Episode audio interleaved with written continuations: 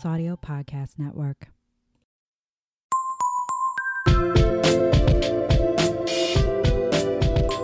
I don't know, but I've been told I don't know, but I've been told homophobia's getting old. homophobia is getting old. And if you don't think it's okay, And if you don't think it's okay, you can get the fuck away. you can get the fuck away. Woo! Sound on, volume up, listen up, people. I love you. What's up, folks?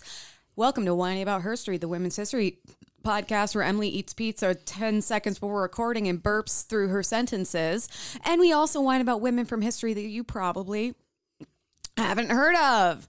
And for this month in particular, we are whining about LGBTQ plus women.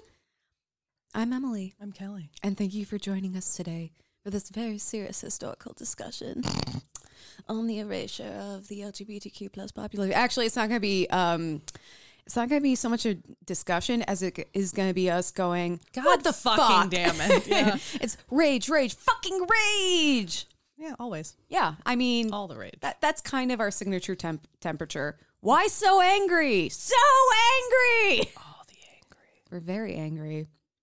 But you know what? We have every right to be because the fact that we haven't heard about these women in the past is bullshit. And that LGBTQ plus erasure is still happening. And that is also bullshit. Bullshit. Bullshit of the highest order. All right. Well, shit. Kelley, what are we drinking today? I'm like, how do we do this again? What is the step What of this podcast? What have we been doing for the last three years?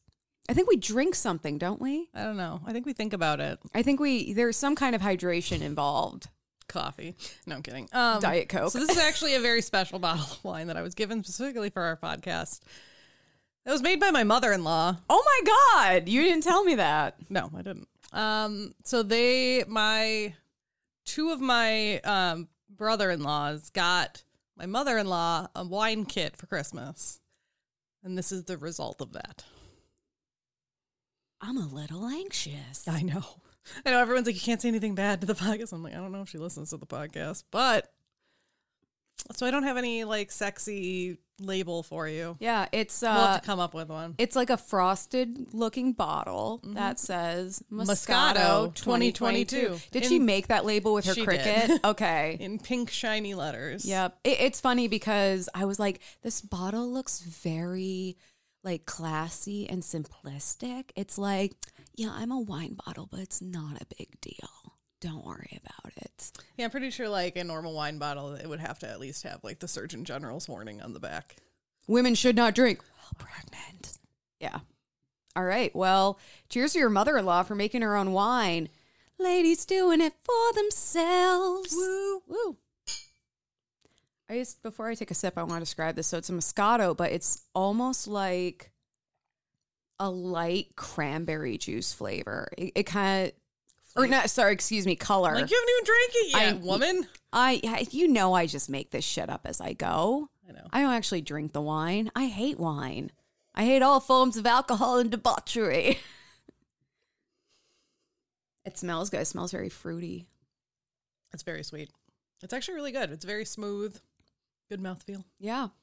It's um it's got kind of this like and this is gonna sound weird, but this almost alcoholic aftertaste. I'm like, oh, that's alcoholic, you know? I tried so- another homemade wine last night.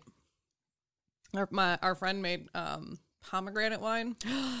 He's gonna give us some to to have for our podcast. That sounds delicious. Um, I can't have a lot because it's carbonated because he Oh. hates me. Um, Dick. I know, Hey, here's this wine for your podcast that you can't drink. Cheers. but I tried some last night and it was real good, and it basically tasted like juice, and I'm like, like that's dangerous. This is unsafe for re- uh, responsible consumption. but yeah, they they told me what the proof was on this, and it's fairly high actually. On this wine? Oh, crap. I have to be dipping into the Diet Coke a little more frequently because it is like noon.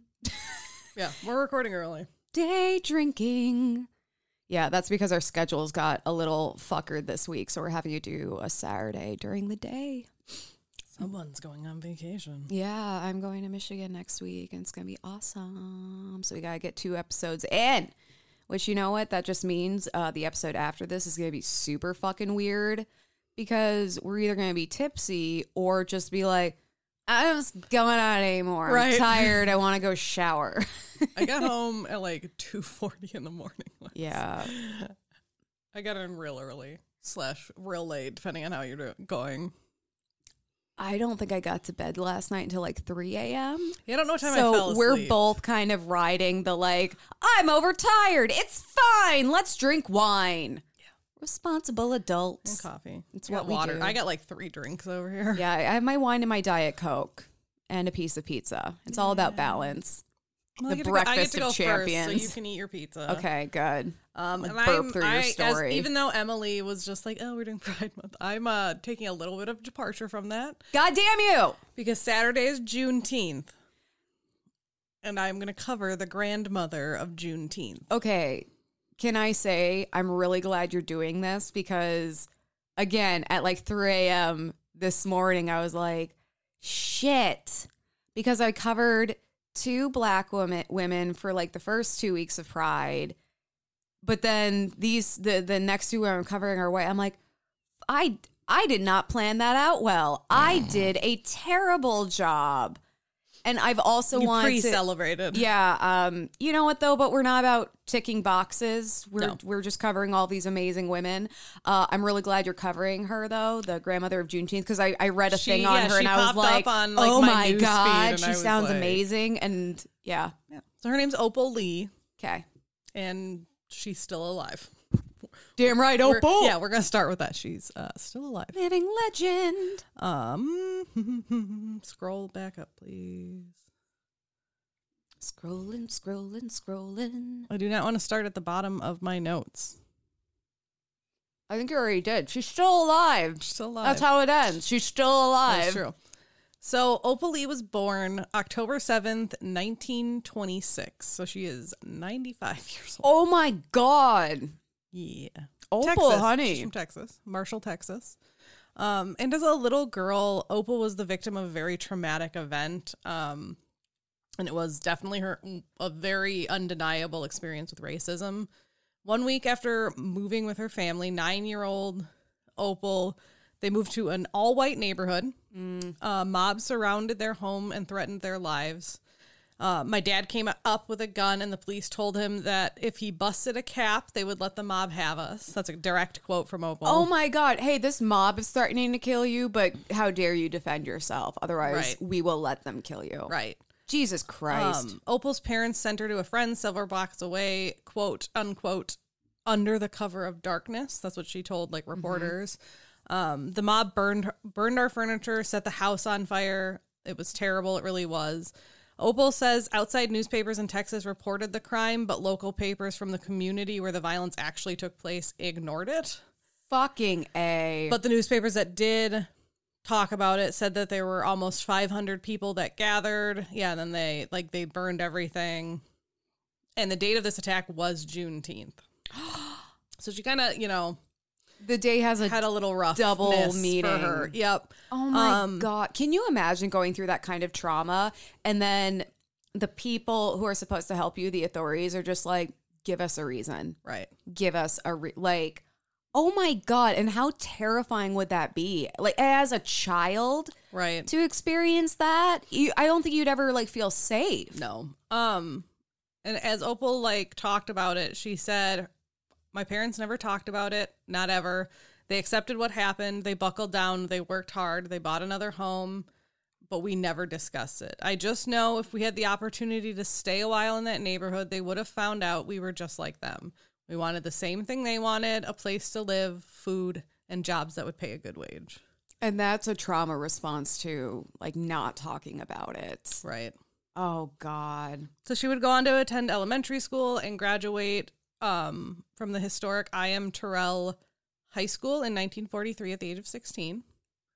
Um, she wouldn't go straight to college after graduation, which was a little disappointing to her mother. But she would get there eventually. She would just get married, have four children, and then get divorced beforehand.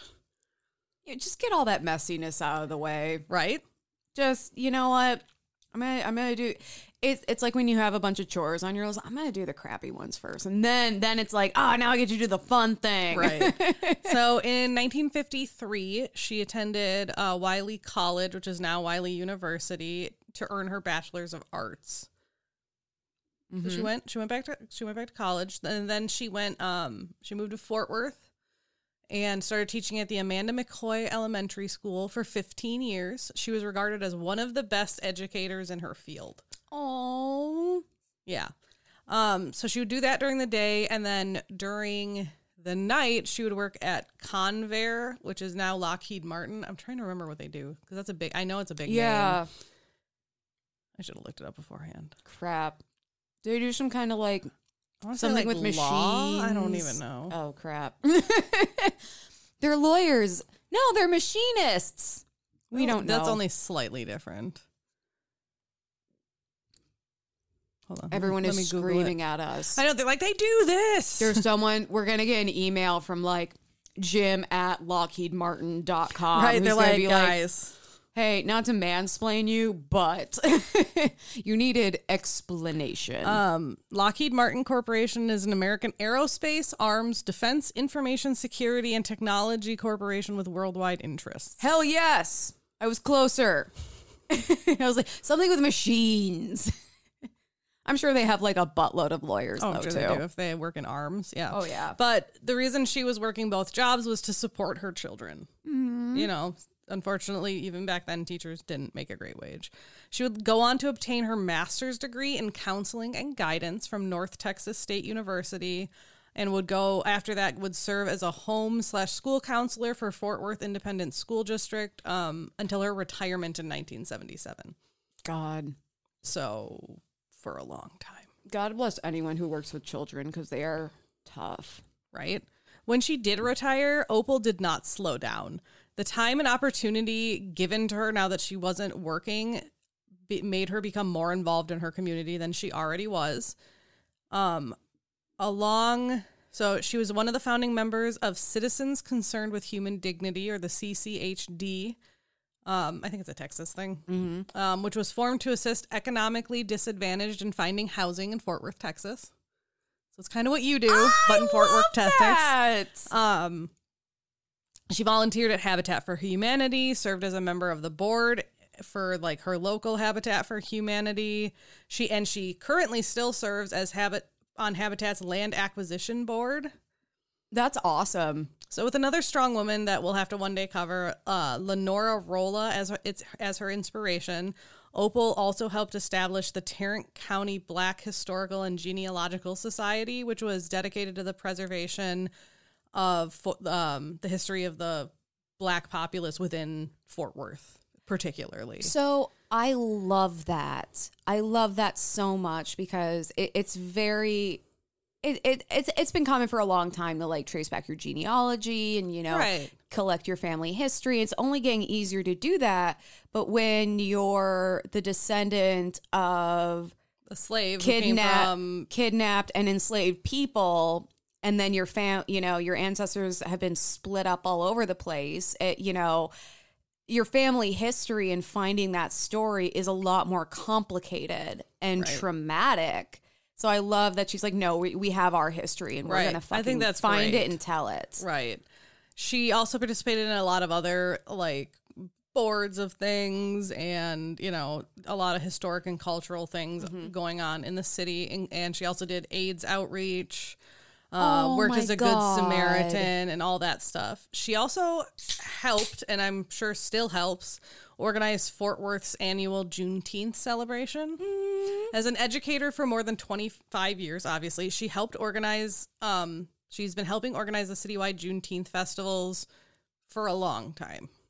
And she says that they've had festivals that have had thousands in attendance. And one of the ones she remembers the most, this is her quote, quote, it was a pure festival. I mean, we even took exhibits from the Historical Society to the park.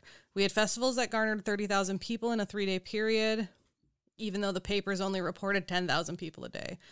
On one occasion, uh, Opal talked about the the park host that was hosting the event closed at 10 p.m. So like they had to shut all the lights off. But in instead of shutting down, um, Opal hired a flatbed truck, like got like a generator and stuff, and hooked it up to the, the truck to keep the like things going until, mo- until like dawn. Oh my god. So even though she had this like really traumatic event, like she still she loves the holiday and she does have good memories about it um as well. Well, and uh, you might get into this, but the the holiday originated when Union soldiers finally got to Galveston, Texas. Yep, took them two and a half years. Yep. And we're like, hey, by the way, Yeah, it was slavery is fucked. We're not doing this anymore. It was the the what is it? It's it's considered the yeah the day all the slaves found out they were free, basically. yeah, yeah. It was it was um the the enslaved people in Galveston were the last ones to find out. Yeah. Can, can you imagine? It's like it's been two years, and I could have just like done whatever I want. Like, Right. but yeah, that's that's what happens when you don't have Twitter. Right. So um, Opal also helped uh, and campaign for um, Barack Obama, and then during the 1980s, she started a tradition, and I love this tradition. I think other people should do it, of bringing like city leaders of Fort Worth on an annual bus tour through the economically depressed areas in the city, so they could kind of like see like, hey, these are the people that need your help. Oh, I love that. So I, I think that's really, really cool. And she would also point out like landmarks of the minority communities. So, like, you know, mm-hmm. she'd be like, oh, this is a really big like gathering spot for them. Like, it would be cool if we could fix it up, you know, like, Yeah. So that I think that's really cool. Well, and then you think about how we we honor all of these historically white landmarks with statues and we make them we you know preserve historic buildings. And she's like hey this is also an important landmark. Right. get off your asses. I i, I just want to finish my thought really quick. Earlier when i kind of oh, started Oh, yeah, getting to the story of juneteenth. Well she you know she's in fort worth texas which is like four hours away from galveston. I looked it up. And in Texas, Juneteenth has been like like I feel like in our consciousness as white women from Minnesota, it's just in the last few years that we're learning about it. Now that's a federal holiday, like people are really, you know, ha- we're Oh, yeah. having parties and celebrations. It, has been a huge thing in Texas for a lot. A lot of people thought it was originally just a Texas holiday. And, Yeah. And it isn't. yep. I'm glad you brought that up. Yeah, but yeah, not like these celebrations haven't been happening. There's actually a Juneteenth celebration in town tonight. And I was like, oh, that's so great they're doing that. And it's like our third annual. And I'm like, why have I never heard about this before? Right. You know? Like, bad, Like, bad marketing. well, honestly, I think it's just everyone's more aware of it now that it's a federal holiday. Well, in three years ago, that would have been the year before COVID, or that would have been COVID. Oh, shit, you're right. I didn't know. I still don't know anything that's going on Right. Um, three years. So she also opened a nonprofit organization called Unity Unlimited. Um, and while it's been in operation since 1994, it was officially incorporated in 2000. Um, she's done a whole bunch of other. I'm talking about like her, the rest of her story, and then Yeah. I'll talk about like what makes her the grandma of Juneteenth. Um, but she served as uh, a precinct chair for her district for over 30 years. She's a member of the Grandmothers Club, oh, which I think I'm like they have a Grandmothers Club, and that's great. I bet they all get together and they knit like protest flags. That's like keep your legislation off my body Yeah, in like cute glittery yarn and stuff. I would love that. Uh, they have a bunch of cross stitch that's like girls just want to have fundamental rights. Uh, I saw a lady wear when I was at the zoo the other day with my family. Someone was wearing a shirt that said that. She said, "Girls just want to have fun in white, and then Yeah. demental rights Yep. in like black." And I'm like, I need that shirt. I have a coaster that says that, and it looks like it's a cross stitch. Oh, that's cool. Yeah. I wouldn't mind a cross stitch of it either. Anyways, she's an active member in her church, um, ba- Baker Chapel AME, where she serves as a missionary, a school teacher, an assistant teacher, and a deaconess. So she and, got it all going on. You know, retirement for her is just such a fucking trip. right? It's like she got more busy. She's like, well, now that I don't have to focus on like teaching and making money, I can do all the things, including teaching. including teaching, but like for funsies. Yeah, right. So Opal has been campaigning for decades, actually, to make Juneteenth a federal holiday. She started small, promoting it um, by leading a 2.5 mile number ringing a lot because it took 2.5 years. Oh, So she would, she would walk 2.5 miles, which is four kilometers for other people. Um, and so she would do that every year, and like I representing the 2.5 years it took for the news to reach Texas. oh my god. Um, but at the age of 89, she decided she was going to do something bigger. She decided that she was going to conduct a symbolic walk. She's 89 years old. She couldn't actually do the walk, and I'll, I'll get into it a little bit. Um, but she said decided to conduct a symbolic walk from Fort Worth, Texas, to Washington D.C. She left in September of 2016 and arrived in Washington in January because they like stopped at a bunch of cities along the way, and she did do some of the walking. Um, this is what she said. She said, "quote." I decided that maybe if a little old lady, 89 years old, in tennis shoes, walking from Fort Worth to Washington, somebody would pay attention. Like, she's like, I'm going to do this because this needs to be a thing. Oh my god. It, and you know, it sucks though that th- this woman, she's 89 years old. She's been doing the damn thing her whole Right. life. Juneteenth is also a trauma anniversary for Right, her. and she's still doing the damn thing. along with Liberation Day. And as an 89 year old woman, she's rolling up into Washington, D.C., and she's like, Hey, everyone, if you could just pay attention to me for five seconds and like got a thing. do it do something about this Right. like literally it's it's a slam dunk like there's literally no reason to not do this And even on this walk, when she did walk, she would do a two and a half miles at a time. And like I said, that's a callback. Mm-hmm. Um, and the guy that made it to Texas was named General Gordon Granger, just if you want to be mad at anyone, because it took him two and a half years to get to Texas. I mean there is a war going on i'm, I'm not like giving him a pass but also Right. Yeah. no cars No cars.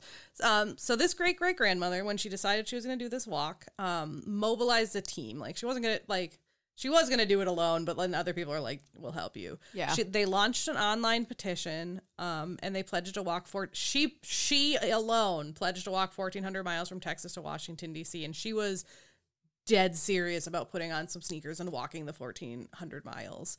Um, her quote is quote i really had planned to walk that 1400 miles but my team said no oh my god can, can you imagine me like this little old lady's like i'm going for a walk and they're like no you're gonna no opal opal honey i know that you know no one should tell you that you Right. can't do you're something very tenacious but we're telling you maybe you shouldn't. It's not that you can't. It's just that you know it's going to be a huge bummer if, you, don't like make it if you die because you're an 89 year old woman walking across the goddamn country. right undeterred she still made the trip and she did log almost 300 miles on foot Oh my god. um, for the cause and continued to push her movement to appear across the country. And if you like look at the map, it wasn't like a straight shot because, like I Yeah. said, she stopped in a lot of major cities along the way. So the whole goal of this walk was to gain national awareness, but the end goal was she was hoping to plead the case for making Juneteenth a federal holiday directly to President Barack Obama. That's who's in office at the time. Um, so yeah, so she stopped in places like Fort Smith, Little Rock, Arkansas, Las Vegas, Madison, Milwaukee. So she like made it. A, she or went no. backwards at one point. No. Vegas is well, it's, it's this isn't in order. Like this is just No, other places no, she's but marched. still like if she's going from Fort Worth No, I think this is not on this walk. Oh, I'm okay. realizing as I read my notes. Um, but she did she did all of these other walks to promote her other like her the the walk she was going to do. it was it was like the pre-gaming. Exactly. And so, and then, like I said, where she launched a petition that received 1.6 million signatures. And to that, uh, Opal said, It's going to be a national holiday. I have no doubt about it. My point is, let's make it a holiday in my lifetime. Can you imagine if they didn't? Right. I'm so glad you preface this with she's still alive because I would be having so much anxiety we right ha- now. We've seen that so many times. I know. It, it almost like it's almost like someone dies. It's like, oh, in their honor, we should do it. No, you should have done it while they were alive. That's way more honorable. So one of the reasons Opal was so keen on making Juneteenth a cherished holiday, um, was this quote when i was a little one we lived in marshall texas and we'd go to the fairgrounds for juneteenth and there would be games and food and food and food and all the food um she's That- like I'm that's he- not I'm a here- recording error. no, Kelley that's is actually repeating it. um, that is actually in the quote too. She, I love she's it. like, and I'm here to tell y'all it was like Christmas, and so like she has all these really good memories, um, and you know, and she's she's said like people think it's a black thing when it's not. It's a it's people think it's a Texas thing and it's not. Juneteenth means freedom, and I mean for everybody. That's what that's Opal's quote for it. It kind of reminds me of Barbara Jordan, who I covered a few weeks ago, when she, in the beginning of her speech, she's like, when the founding fathers wrote We the People, they left me out. Like, I was Yeah. not included in We the People. But upon this event, Right. We the People got a lot bigger, you know? Yep. So The, the, wa- royal we. exactly. So the walk, as I said, that Opal did was 2016 to January 2017. Um, it didn't get signed. It so it is a national holiday now, obviously, but it wasn't until June 17th, 2021, that President Biden finally passed a bill making Juneteenth a national holiday.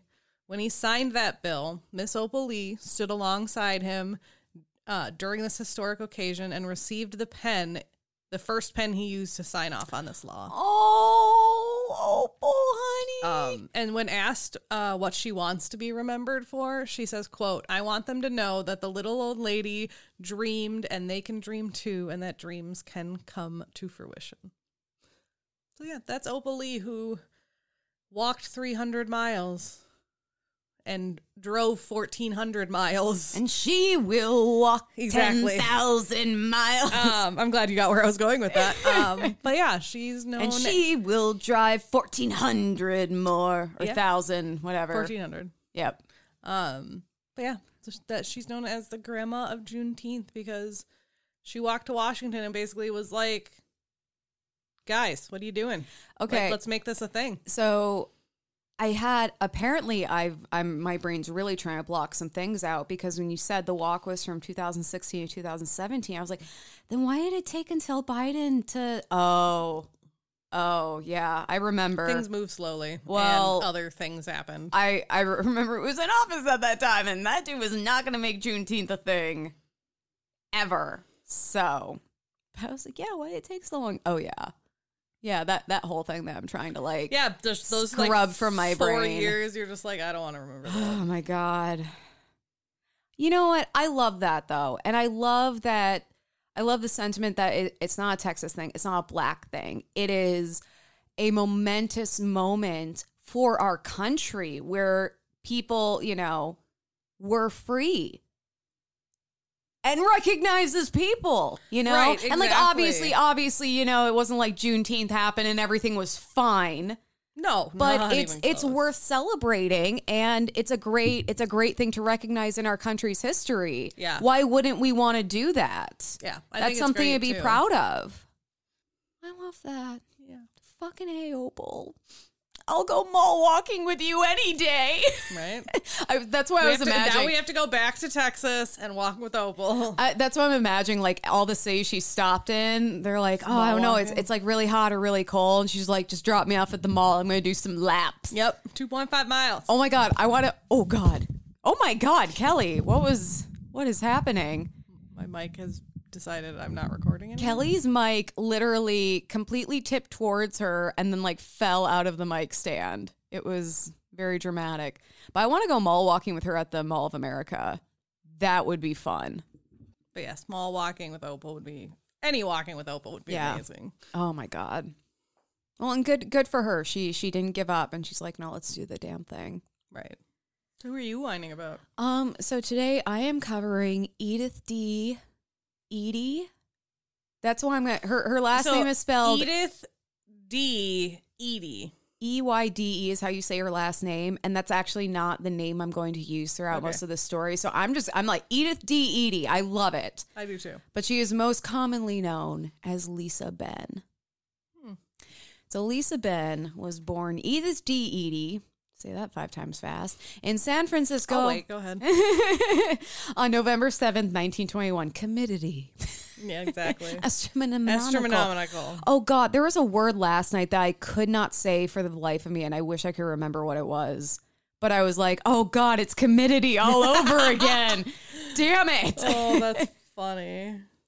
Oh, I, I think I was trying to say meteorological, but I was like meteorological, which is very much like astronomical. I used to have a really like when I was when I was younger, I used to have a really hard time saying lightning because when I would look at it spelled, for some reason my brain always said lightning.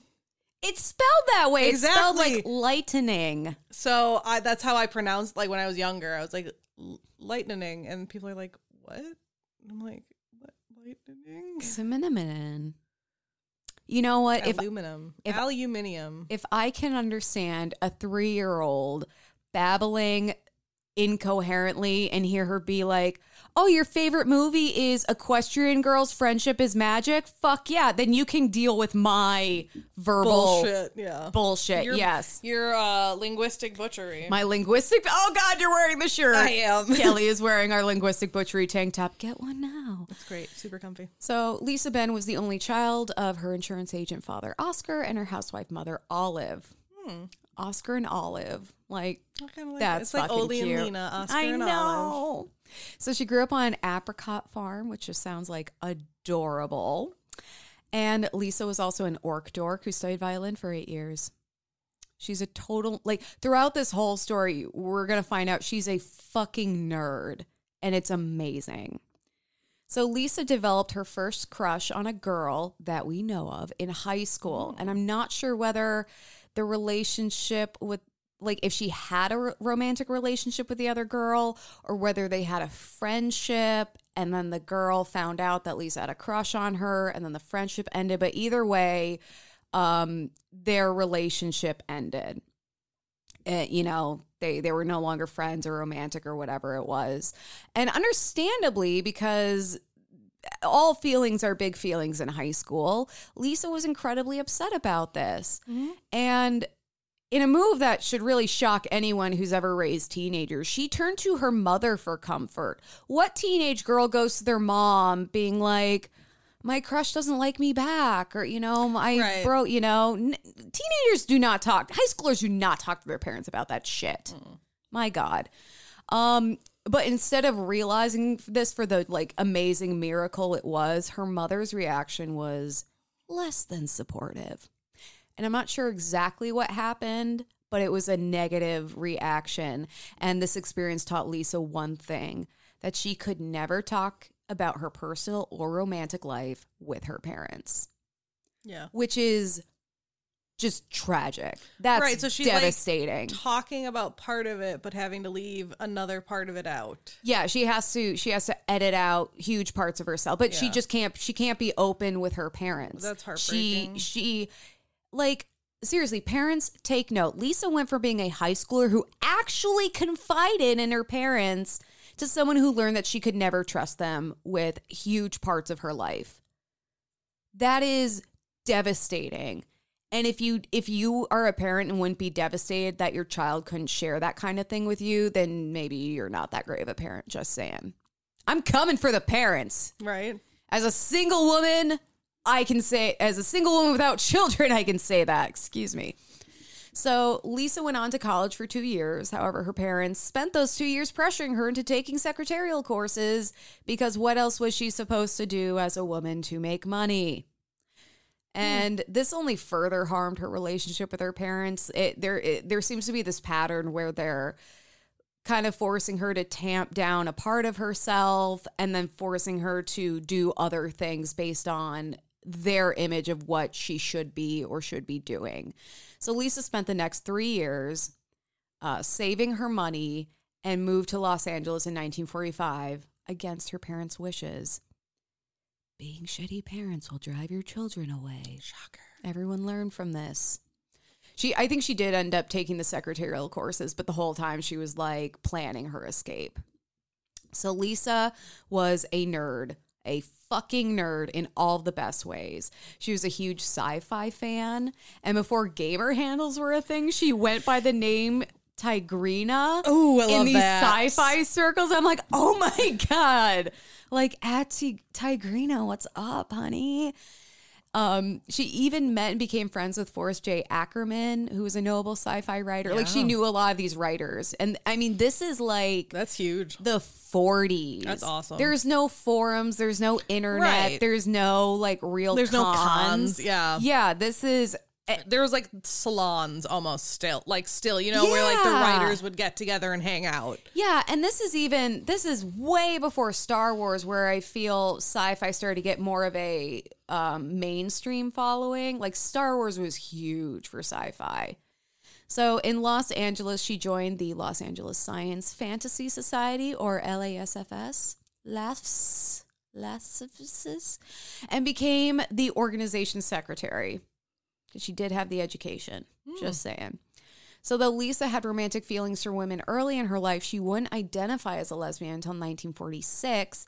And that's probably because she had never heard of the word and had no representation Right. for les like lesbianism, like same sex Shocker. I had, relationships I had no women. idea that people didn't know that word because people are assholes. Yeah, and, and this is one of those things we've No, talked I'm about. not saying she's an Oh, asshole. no, I'm no, saying no. the fact that like people were just covering it up. Kelley is outing herself as a total fucking bigot right now on the podcast. No, no. but it's it's funny because we've talked about before that labels are not like not everyone likes labels, but they can be very comforting and very validating. Like, oh shit, that's what I like. That makes sense to me. I have a word for it. So, in the apartment building where Lisa lived, she noticed that there were several other women living there that weren't embroiled in boyfriend drama. And one day, one of these women asked Lisa if she was gay. like, hey, Lisa, what's up? Are you gay? That's great. And something just like clicked in her. And Lisa was like, oh shit, I am. And that's what it is. You know, because she'd had these feelings. It wasn't like Right. she was converted, but she's like, And then when she found out about it, exactly, Oh, like we've talked about it before. it. Yeah, that women who were lesbians, Yeah. yeah, they were like, I didn't really know what I was, but then when I talked to someone about it, and they were like, "Oh, you like women? Here's that term for that," and they like get explained this term. They're like. It's yeah, it's not a conversion. It's that's what I've been all along, and I finally know what the label is. Exactly, exactly. So she became with the friends with these other lesbians in her building, and this is another uh, pattern that we've seen some in a bunch of our stories. They served as her guides into the LGBTQ plus scene in Los Angeles, and we've talked about that before, where you know someone meets another lesbian and gets kind of introduced like here's where we hang out here are the safe spaces you know here here's your community too you know? Because that's so closed off if you don't know because there's there was the entry the entry point was hidden yeah, because people didn't feel safe and there was no representation. So it must have been really comforting having friends who would serve as mentors because the LGBTQ plus scene in LA in the 40s and 50s wasn't exactly super laid back or free of violence. The police would frequently raid gay bars and harass people they either knew to be or suspected to be queer Hmm. or cross dressers or trans or you know like if they were just like mm, i'm gonna fuck you up which right. Like I'm, I'm just gonna beat the shit out of you because I think you might be gay. yeah or i know you are and no one's gonna stop me Right. because i'm a cop and this is why police in uniforms should not be at pride just saying they were they were a huge part of the legalized oppression and still can be you know like that's not over so next time you get butthurt about that just remember the Stonewall Uprising was uh, a response to a police raid on a gay bar where the cops actually sexually assaulted the patrons because they were checking their Yeah, genitalia. So let's just all Mm, remember that. Terrible. Yeah. Fuck off. You wonder why it caused like massive riots. God. So fortunately, Lisa was able to avoid police raids uh, when she went out to these lesbian bars, but she was questioned by police a few times. So like she she wasn't free of the you know effects, but she kind of was able to stay. She was able She managed to not get caught up in the raid. stayed on the low low. So in 1947, Lisa began publishing Vice Versa, an LGBTQ plus magazine. And over the next year, she would publish nine issues of Vice Versa with the goal of reaching out to other lesbians the way her friends had been able to reach out to her. Because she's like, oh my God, there's this whole community that I didn't even know about. And there's gotta be more of us. Like, let, and this is because there's no internet, there's no forums. This is how you reach out. She recalled, quote, I was by myself and I wanted to be able to meet others like me. I couldn't go down the street saying, I'm looking for lesbian friends, which needs to be a button. Yeah, just like a little instead of the sign free hugs, like Yes. looking for lesbian friends. It's it, it's a, like, hello, my name is looking for lesbian friends. Yes, I like it. Uh, so vice versa gave me a way of reaching out to other gay gals. Love her so much. Uh, a way of getting to know other gals when I had something to hand out, and that and when I tried to talk to talk girls into writing for my magazine, I no longer had trouble going up to new people. So she's kind of like this, you know, shy little nerd, and now she's like really finding herself and her community, and she's like, oh, I'm going to use this magazine as an outlet for that and a way to build the community. Now, I know what you're wondering. Where does she get the time? Who's got the Right. time to make her own magazine? Who's got the time to do a weekly podcast? Clearly, we don't because we're, you know, a little hit or miss. well, Lisa was working as a secretary at RKO Studios, which was one of the top five film studios at the time, I guess. It probably means something to someone. Right. She's really getting a lot of use out of that secretarial education her parents made her get. Um, and her boss didn't actually have a lot of work for her to do though. So I'm like, okay. Um, but she needed to look busy because that's more important than actually being Yeah. busy and doing work. So she would just type out her magazines at work. And I'm like, respect the hustle, not? girl. yeah. Love it. She also used her experience with sci fi fanzines to create and print vice versa because she was That's very cool, into yeah. the sci fi scene. So Lisa had a very grassroots approach to distributing vice versa. She would mail a few copies to friends and then go to the If Club, which was a lesbian bar, and hand out the rest by hand. She'd just go around and like, well, you're in a lesbian bar, so here you go. And she also encouraged recipients to pass the copies along after reading instead of tossing them because she was only able to print so many copies. And so she's like making sure they're getting it. It's like the early days of retweeting or sharing. She's like, share this. Share this on your wall. Right. You know, share this with your friends. Put this on your bulletin Make this go viral. Fuck yeah. But I love that. And it's like, hey, if you know someone who would get, you know, use out of this or would enjoy it, keep it going. Lisa had to be very careful, though, about the content she published and mailed. Um, according to the Comstock Act, and like Comstock laws, we've talked about them before. They're like a series of bullshit morality laws, and they were very oppressive to just about everyone. Um, but according to the Comstock Act, mailing lewd or inappropriate material through the mail was illegal. Um, and this included things like birth control. You know, you used to be able to mail children, but you can't mail birth know, control. like, That's you can where we mail draw live the line. animals to each other or children. Yep. But little pills? Yeah. No. Oh, condoms? I don't fucking think so. Right. Want it or not, you're having a baby and you're going to deal with it. No, Like it's Yeah, it's, it's so bullshit. bullshit. I think they finally got repealed in like 1957, which is Still, that's bullshit. way too fucking recent for my taste. But she could have gotten in huge trouble because even though Lisa was very careful about not violating Comstock laws, she wasn't like publishing porn or like anything erotic. Uh she did stop mailing out issues because anything even alluding to homosexuality could get her in trouble because that was one of the things that was considered quote unquote lewd.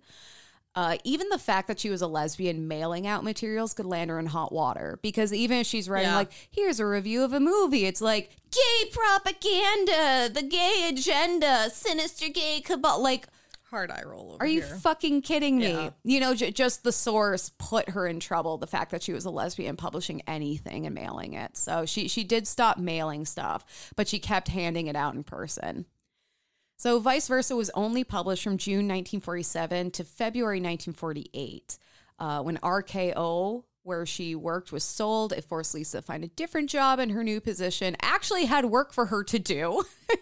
so she couldn't like work on her magazine in her downtime. We know what that's like. Having other things like take up your time and doing your side hustle is difficult, but Lisa didn't stop, and neither will we. No, Just yeah. saying. You're stuck with us. So, despite being short-lived, Vice Versa is credited with being one of the first LGBTQ plus magazines published in Los Angeles, and Lisa was also able to achieve her original mission of the magazine to increase her circle of lesbian friends. So, looking for lesbian friends, the other pin says lesbian friends found. Lesbian friends acquired. No, and then you have a third pin that says, I will be your lesbian yes, friend. yes. Oh my god, can you imagine you just have a bunch of people running around with shirts like looking for lesbian friends and then other people with shirts that say lesbian friend avail, you know, and they all just like find each other and hug it. Oh It would be great. I love that. Let's make this a thing. Um so yeah, this this allowed her to spend more time socializing and enjoying herself rather than writing and trying to build a community. Like she was she kind of built a community. She's like, "Okay, well the magazine did its thing and I don't have the time to keep doing it, so I'm just going to enjoy like all my lesbian friends I found. It's amazing." Right. Beyond this, vice versa had a broader impact. According to historian Rodger Streitmatter, Lisa helped in, quote, setting the agenda that has dominated lesbian and gay journalism for 50 years by introducing many of the characteristics that would define the myriad publications that would follow. So it was really like the prototype for LGBTQ plus journalism, which is amazing. And all she's trying to do is find lesbian friends. And she's like giving birth to queer journalism, and I love it. So Lisa became a member of the Daughters of Bilitis, a lesbian civil and political rights organization. And we may have talked about them before, um, but I do have an explanation because if you're wondering who Bilitis is, you're not alone. Because I've heard of the Daughters of Bilitis, but I was like, where does it come from? What's the deal? So French pro- poet Pierre Louÿs. Fuck it. That's the only time I say his name. He wrote a collection of lesbian poetry called The Songs of Bilitis, in which the fictional Bilitis is living on the Isle of Lesbos alongside Sappho's, the notable real lesbian poet. Right. Exactly. So, so Bilitis is like her like fanfic girlfriend, I guess you could say, because Sappho was real and a real poet, and that's where we even get the word lesbian because she lived on Lesbos, and so yeah, it's like erotic fan fiction, erotic lesbian fan fiction. So this is kind of a deeper reference too that the general public wouldn't pick up on unless they were already in the know.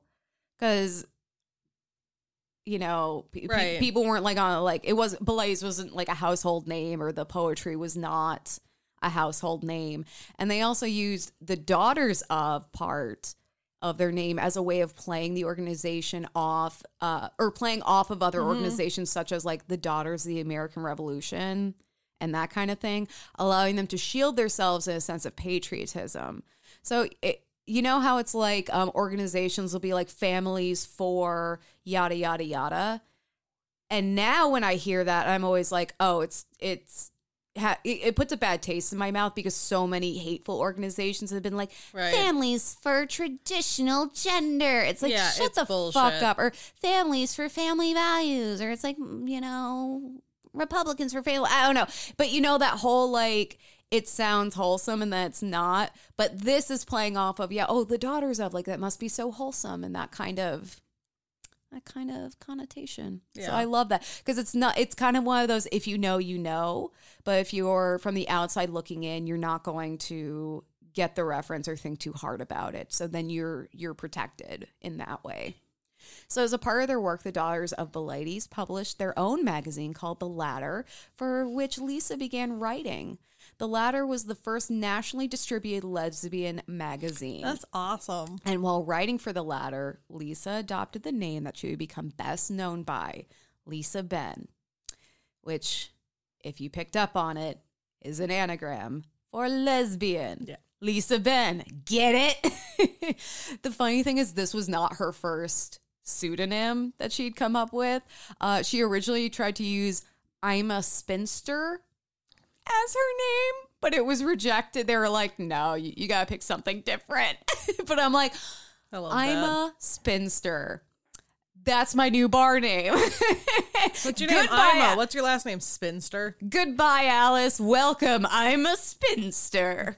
Maybe next, may, dude. Maybe I might just be like Lisa, Lisa Ben, Lisa. Just say it very quickly, Lisa Ben. Yeah, actually, that Go away. I'm just gonna say right now, um, the whole idea of pretending to be a lesbian in a bar to get a guy to leave you alone, it a lot does of times not they're work. actually creepier than it actually, yeah, and and yeah, because creeps are pieces of shit who just need to be kicked in the face. Anyway, so when she wasn't writing for the Ladder, Lisa was writing and performing gay song parodies at a gay club called the Flamingo. And th- like, if I didn't already love her, this is where I seal the deal. Like she's she's a writer, she's a nerd, and she's like, I'm gonna make a bunch of gay song parodies. And I'm like, "Oh, I do the same thing, except mine are about wine and women's history she'd take famous songs and turn them into gay anthems. For example, she took the song, I'm going to sit right down and write myself a letter, and turned it into, I'm going to sit right down and write my butch a letter. and her goal with these songs was just, was to create queer entertainment that wasn't profane or demeaning to the community because at the time it was really common for performers to make self self-deprecating jokes in clubs you know kind of that like punching down but on yourself a little bit uh, and Lisa wanted to create material that celebrated queer life instead. Like, okay, like there, there's a place for, you know, self deprecation. I am constantly visiting the self deprecation well on a momently basis. But she's like, maybe we should also have entertainment that's positive and celebratory. So Lisa even went on to record her own version of Cruising Down the Boulevard and a lesbian version of Frankie and Johnny. I don't know, these are like 40s, 50s songs. I didn't look them up. The of Bilitis sold the recordings for a fundraiser and credited Lisa with being the quote, first gay folk singer, which I love. So Lisa received some recognition during her life. One Inc., an early gay rights uh, organization, honored Lisa as, quote, the father of the homophile movement. And in the quote, it had like the little sick in brackets next to father. And I'm like, did the gay rights organization do that on purpose as a joke? Or did they think she was a. I, I don't know. But they're crying her as like an early activist in the LGBTQ community. And that was specifically for her creating Vice Versa. She was also featured in the 1984 documentary Before Stonewall, where she discussed the gay rights movement before the Stonewall uprising and her work. Because it wa- Stonewall is often credited with being like the start of the modern gay rights movement, but it's not like nothing was happening right, before exactly. Like there was plenty going on before Yeah. then. In 1997, she was honored as a founder of the Los Angeles LGBTQ plus community. And in 2019, the National Lesbian and Gay Journalists Association inducted her into their Hall of Fame. So, Edythe Lisa Ben Eyde died on December 22nd, 2015, at 94 years old. She made it. Yeah, she- 94 years old. Damn. And despite receiving attention during her life, there were no obituaries published to mark her death. And she actually preferred going by Lisa Ben. She felt that it gave her more of a sense of anonymity. And I think that also helped her with her separation, like from her parents and, you know, like n- severing that connection. So that that's why I refer to her by her pseudonym this whole time. But yeah, I, I'm like, did I mean no? She's she's getting this recognition during her life, and then she dies, and there's not even an obituary. Are you fucking kidding me? Yeah, that's insane. New York Times, get on that shit. Like a she. One National Gay and Lesbian Archives has a collection of Lisa Ben's papers and photos preserved, which is awesome. You can also read her copies of Vice Versa, and I'll post that link in the episode description because I found them at queermusicheritage.com. Mm. It's an HTML site, so you know, give it give it some grace. Uh, and Lisa was working to build and connect the LGBTQ plus community before the Stonewall uprising, which is credited with igniting the modern LGBTQ plus movement. And community is so important because you can't always count on your family. You can't account you can't count on authorities. You can't count on the system.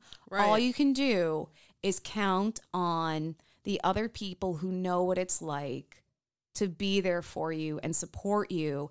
And that community was so important for Lisa in her realizing who she was and with her activism and her journalism and she's like it shouldn't it shouldn't just like sh- like she got lucky that someone else kind of like their gaydar went off and they're like are you a lesbian Right. she's like she's oh like, shit, no, I am. everyone needs to know about this. Exactly, and and we see that a lot, like in uh, with you know Pride Month and Pride parades, and it's just a really wonderful time for the community to get together and celebrate how far they've come, the work that still needs to be done by all of us, but also just like meeting people who get it and not feeling alone.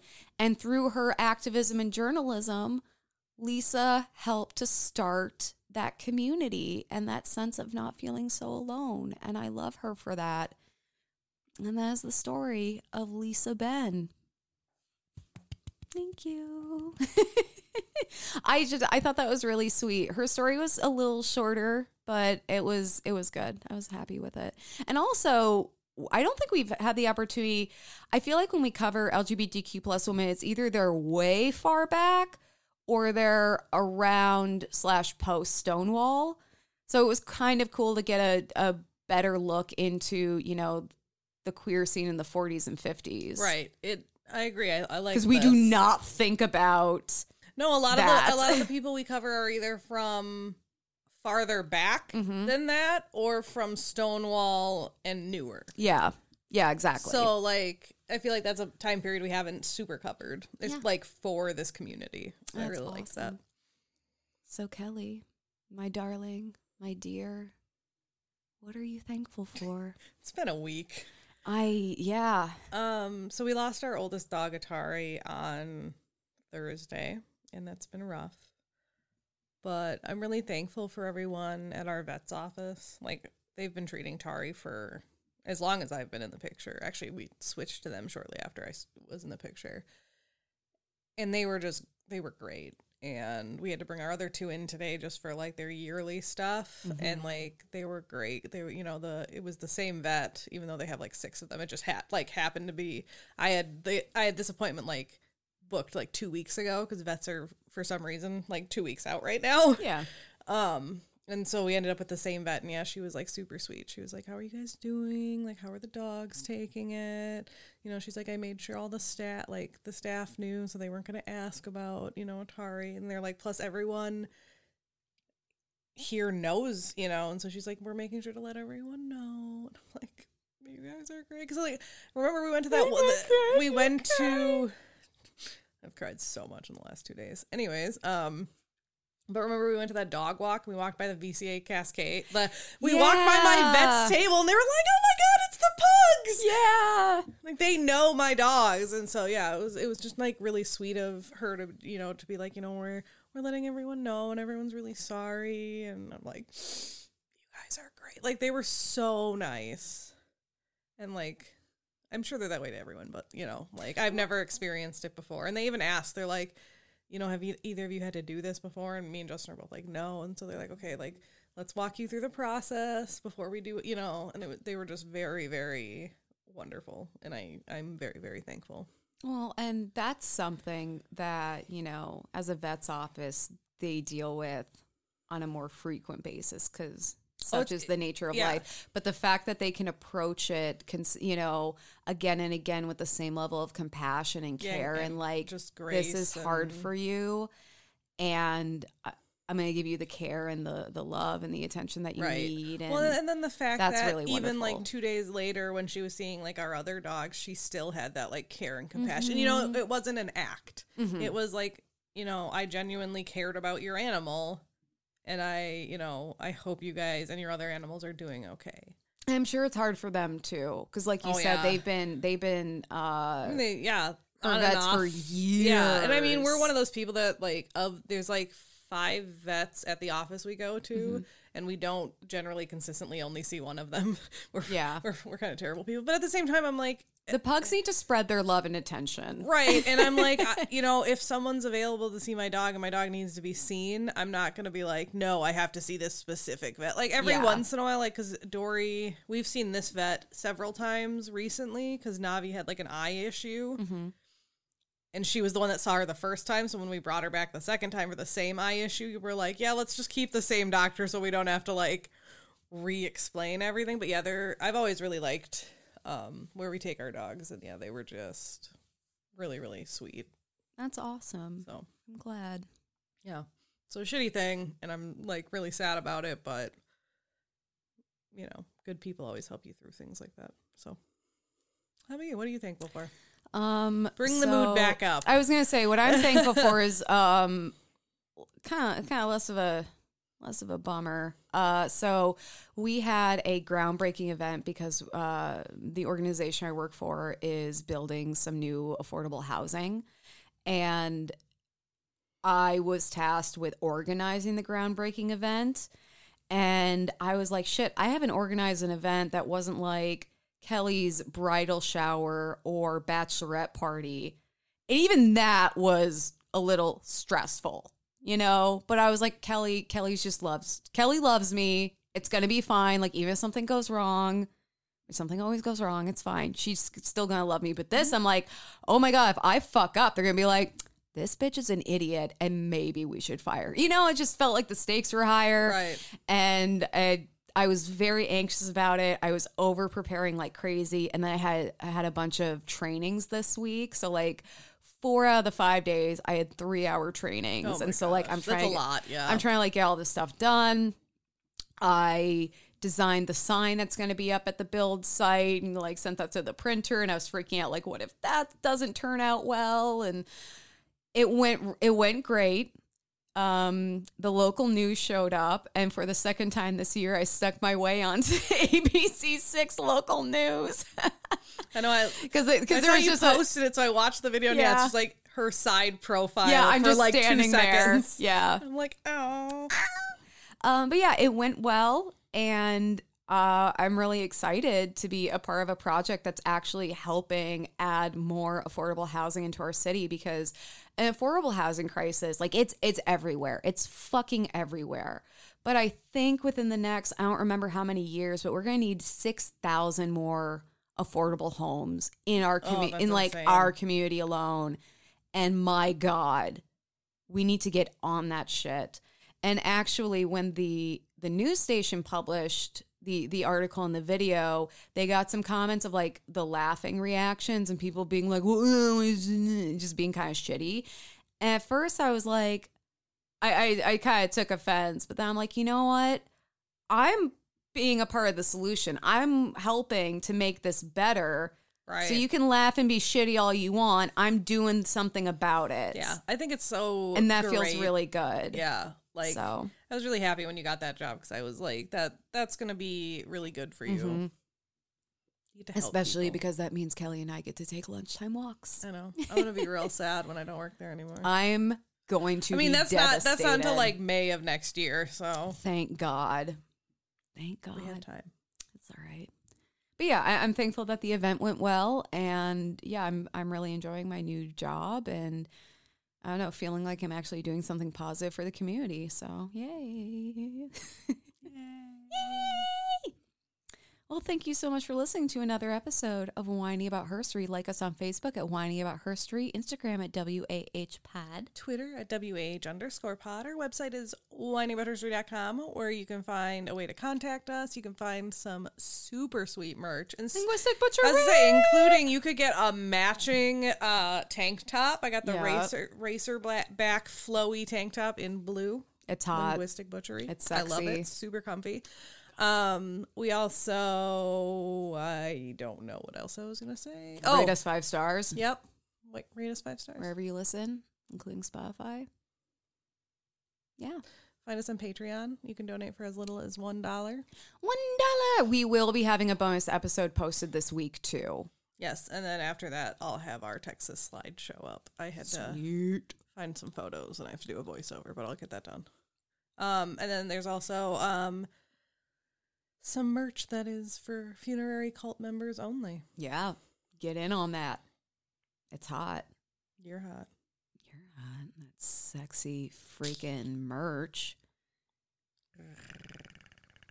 Looking for lesbian friends, lesbian friends found. found.